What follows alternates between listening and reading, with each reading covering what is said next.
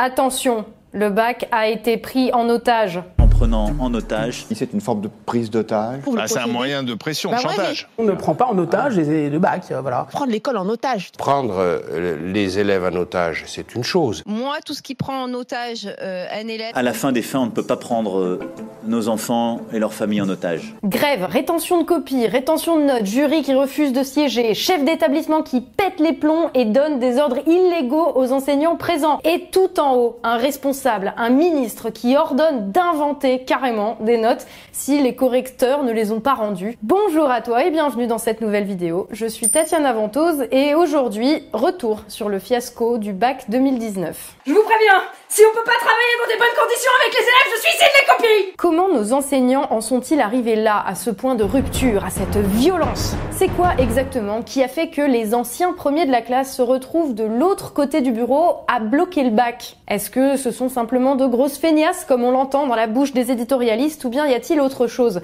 Et surtout, que va-t-il se passer pour les générations qui arrivent? En vrai, on va pas se mentir, le bac 2019 c'était carrément le bordel. Et c'était pas en regardant BFM TV qu'on allait pouvoir comprendre ce que pouvaient demander les profs. Est-ce que c'était l'abandon de la réforme du bac et du lycée passé il y a un an ou est-ce que c'était la nouvelle loi Blanquer dite sur l'école de la confiance qui englobe l'interdiction de parler sur les réseaux sociaux et l'obligation des drapeaux européens dans toutes les salles de classe ou bien est-ce qu'il demandait euh, une augmentation de salaire ou plus de vacances ou des bains de pieds et des salons de massage dans la salle des profs, pourquoi pas Ou peut-être juste que c'était l'accumulation d'un ras-le-bol qui, il n'y a pas si longtemps, s'était déjà exprimé via un hashtag, pas de vague, dont vous vous souvenez sans doute. Très sérieusement, c'est un petit peu tout ça. Enfin, pas les vacances ni les bains de pieds quand même. Alors on va prendre une grande inspiration et reprendre tout ça dans l'ordre. Allez madame, on prend une grande inspiration et on se calme. Vous allez faire comme d'habitude. Mettre la moyenne à tout le monde. Les élèves qui foutent le sbeul, surtout on n'en parle pas, sinon on a les parents sur le dos. Et l'inspection. Et puis vous allez tous les emmener en sortie scolaire. Hein? Allez, un petit appel à financement de projet éducatif auprès du Crédit Agricole, ça va vous remonter le moral La raison la plus évidente de cette grève, c'est la réforme du lycée passée par Jean-Michel Blanquer en novembre 2018, aussi connue sous le nom de réforme du bac. Le problème avec cette réforme, c'est que tout comme Macron décide qu'on va reconstruire en 5 ans une cathédrale qui en a pris 500 à construire, le gouvernement veut que cette réforme aille vite, très vite, pour pouvoir prouver qu'ils font du boulot. Tout changer dans les programmes et les cours, c'est pas nécessairement une mauvaise idée, et il y a même beaucoup de profs qui s'accorderont sur l'idée qu'il y a bien besoin de réformer les programmes, mais encore faut-il ne pas faire du travail bâclé en se disant que les proviseurs et les enseignants vont bien se démerder pour l'appliquer. Alors concrètement, cette réforme du lycée, c'est la disparition des filières ES, S et L pour laisser la place, comme aux États-Unis, à un tronc commun de quelques matières avec tout un choix d'options à la carte. On ne fait par exemple plus de maths en obligatoire, les maths deviennent une option. Par contre, les lycéens se retrouvent avec une matière obligatoire appelée humanité scientifique et numérique, où on parlera pêle-mêle de l'intelligence artificielle ou des problèmes éthiques posés par le transhumanisme. C'est là qu'on voit que c'est pas des scientifiques au gouvernement. Moi je veux bien, mais quel contenu? Je veux bien tout changer. Mais j'ai pas eu d'infos, je sais même pas ce que je dois transmettre ou ce que je dois enseigner. Bah ça on sait pas, vous imaginez bien qu'avec le gouvernement on n'a pas encore défini. Ben oui, mais c'est censé rentrer en application dans deux mois à la rentrée là. Et cette année, j'ai préparé mes élèves de seconde à un bac qui existera même plus sans savoir par quoi on allait le remplacer. Et puis comment est-ce que je conseille les élèves sur les options qu'ils doivent prendre? Il y a eu aucune concertation avec les facs ou avec les écoles. Et puis vous êtes au courant qu'un élève de seconde, il sait pas forcément ce qu'il veut faire dans la vie? Écoutez, laissez le gouvernement faire son travail. Je vous promets que dès que nous aurons de plus amples informations, vous en serez les premiers informés. En attendant, pas de vague, merci de cesser cette prise d'otage afin que tout le monde croit que je fais un super boulot de ministre. Et puis est-ce qu'on en parle des options à la carte en question? Parce que comme d'habitude, un élève dans un lycée friqué de centre-ville aura bien sûr le choix entre toutes les options possibles, mais dans un lycée plus petit, en zone plus rurale, il est d'ores et déjà communément admis que toutes les options ne seront évidemment pas disponibles.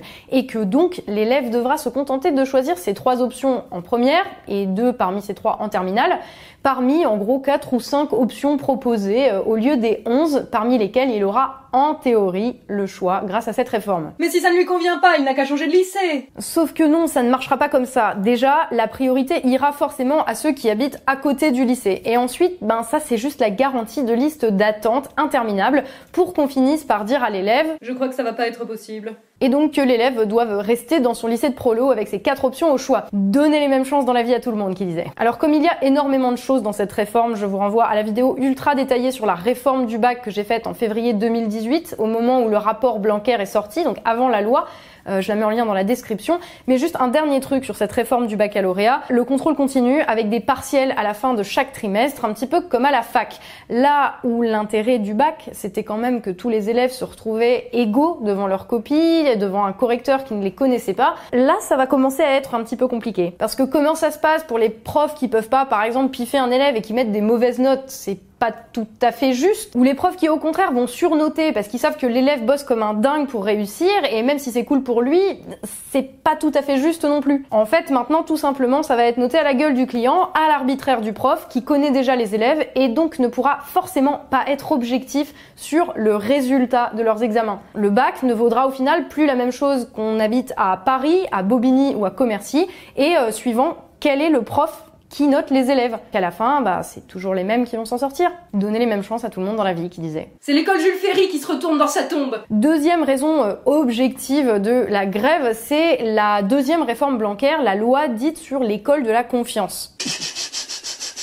Bon alors là c'est une loi qui est encore plus alambiquée parce qu'elle porte pas sur un aspect précis euh, de, de l'éducation et je ne vais pas revenir sur tout parce qu'ils ont inséré pêle-mêle l'obligation de scolariser les enfants des 3 ans, le drapeau européen dans les salles de classe, Parfait, ça cachera les moisissures et les murs qui s'effondrent. Sinon, vous auriez pas un peu de laine de verre pour l'isolation? La possibilité pour les pions de remplacer des profs. Ça ça veut dire concrètement que pour ton gamin, le surveillant pourra venir faire cours à la place du prof. Écoutez, on a supprimé 2600 postes d'enseignants. Il faut bien qu'on trouve des remplaçants.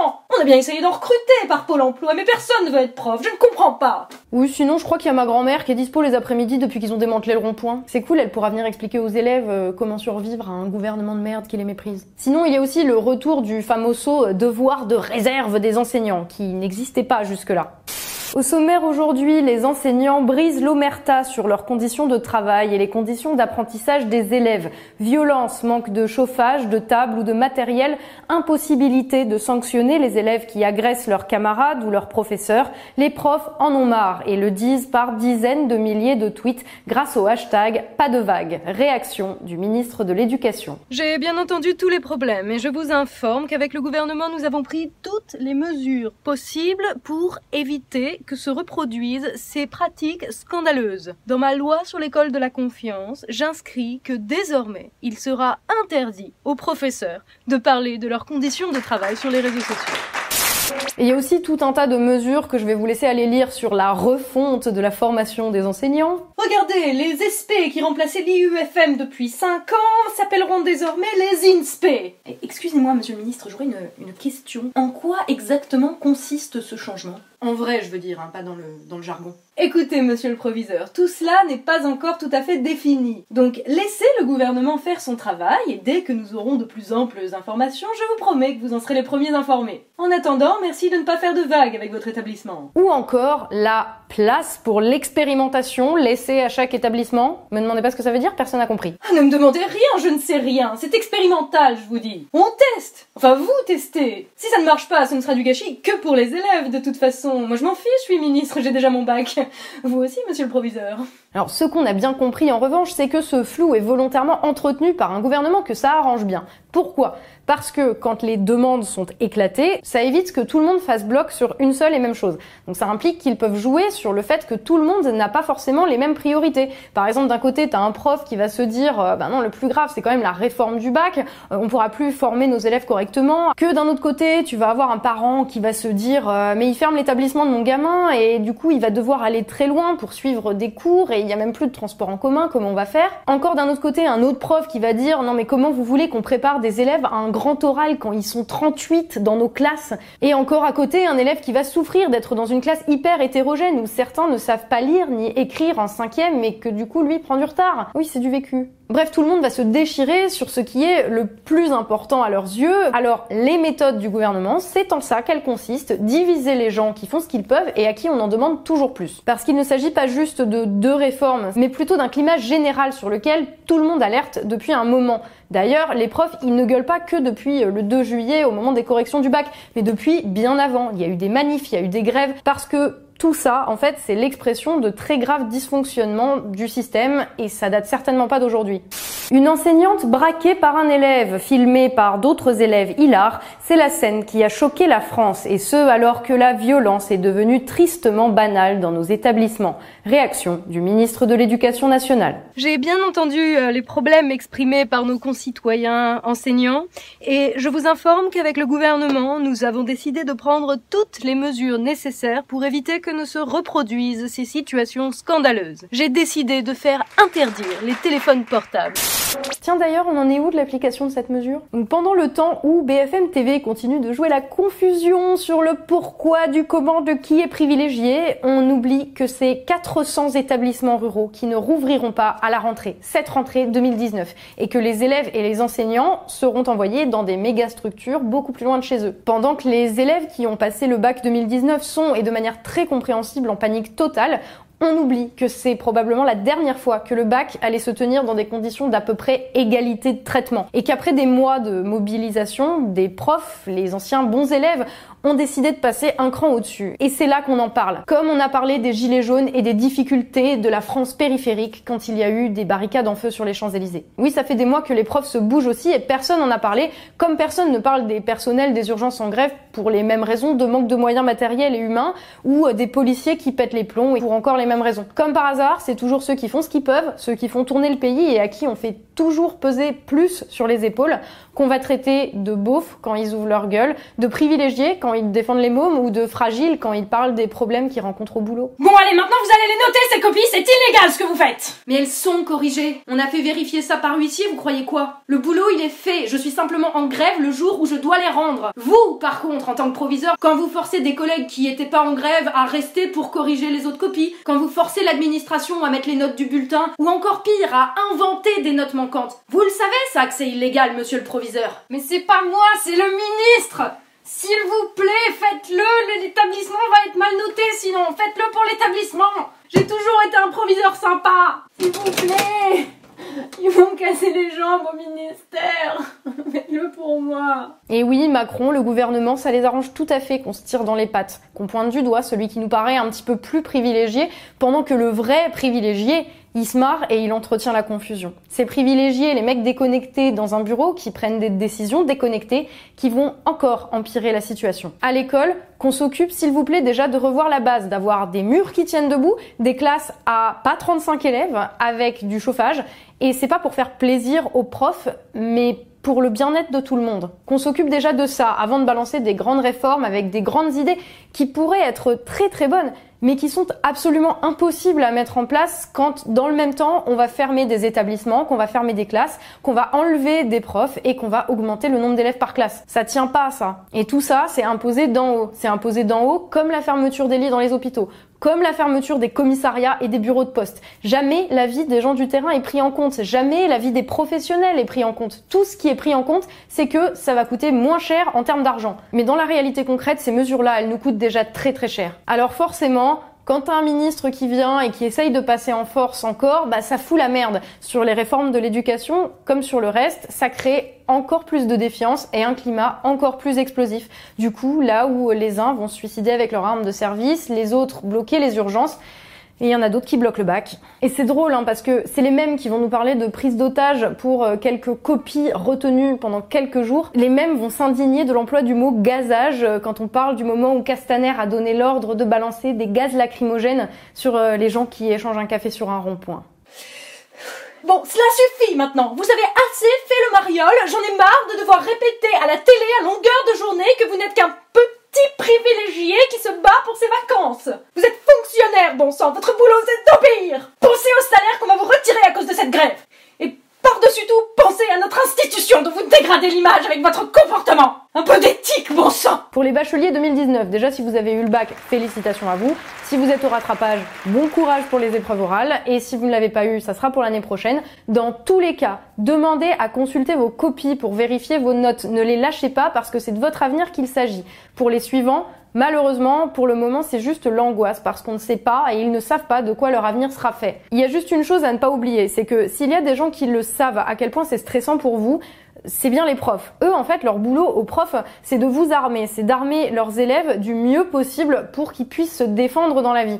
Alors, comme tout le monde, j'ai eu des profs de merde. J'ai eu des profs qui mettaient un mois à rendre des devoirs corrigés. J'ai eu des profs connards qui pouvaient pas me saquer. Mais j'ai eu aussi des profs qui m'ont donné confiance en moi, qui m'ont appris à me remettre de mes échecs en étant plus forte, qui m'ont armé pour ce qui m'attendait dehors. Tous les exercices de compréhension de texte, ils m'ont pas servi en soi, mais ils m'ont servi à comprendre ce que je lisais pour pas me faire arnaquer quand je signais un contrat de travail, par exemple. Et à ces profs qui étaient là le jour des résultats du bac pour aller voir les notes de chacun de leurs élèves, à tous ceux qui m'ont foutu des coups de pied au cul pour que je dépasse mes propres limite à ceux qui m'ont fait comprendre que dans ce monde, tu peux être invincible si tu sais t'exprimer et argumenter tes idées. Et à tous mes ex-collègues, à tous les profs que j'ai côtoyés dans ma vie qui se déchirent pour donner le meilleur à leurs élèves, qui vont pas manger ou s'abstenir d'aller aux toilettes pendant toute la journée parce qu'ils prennent toute leur pause pour expliquer des trucs pas compris à leurs élèves, à tous ceux qui ont eu mal au ventre de bloquer les notes du bac mais qui se sont dit que c'était la meilleure chose à faire pour sauver les meubles d'un système éducatif que le gouvernement est en train de détruire, tous ceux en fait qui m'ont aidé aussi à la réalisation de cette vidéo en prenant sur leur temps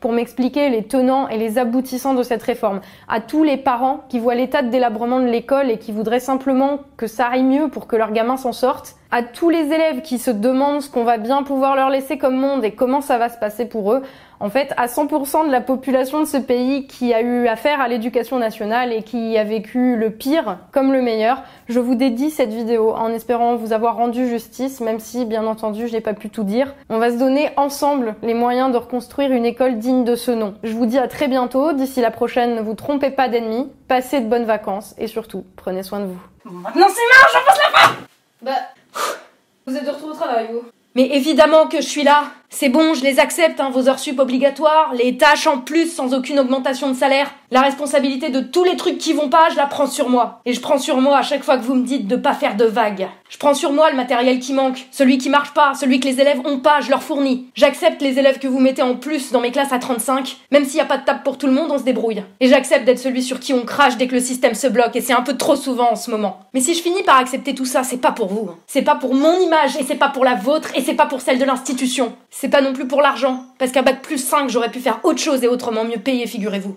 Si je gueule quand ça va mal, bah c'est pas non plus pour moi. Sinon, ça fait longtemps que je vous aurais dit merde et que j'aurais tout lâché, croyez-moi. C'est eux que je peux pas lâcher. Tout ce que je fais, je le fais pour mes élèves. Et à chaque fois que vous nous sortez une réforme à la con, je me dis que je peux pas les laisser dans la merde que vous êtes en train de leur préparer. Alors ouais, je suis là. Après chacune de vos réformes pourries, je suis là. Pour ceux qui sont face à moi toute la journée et qui comptent sur moi. Pour eux.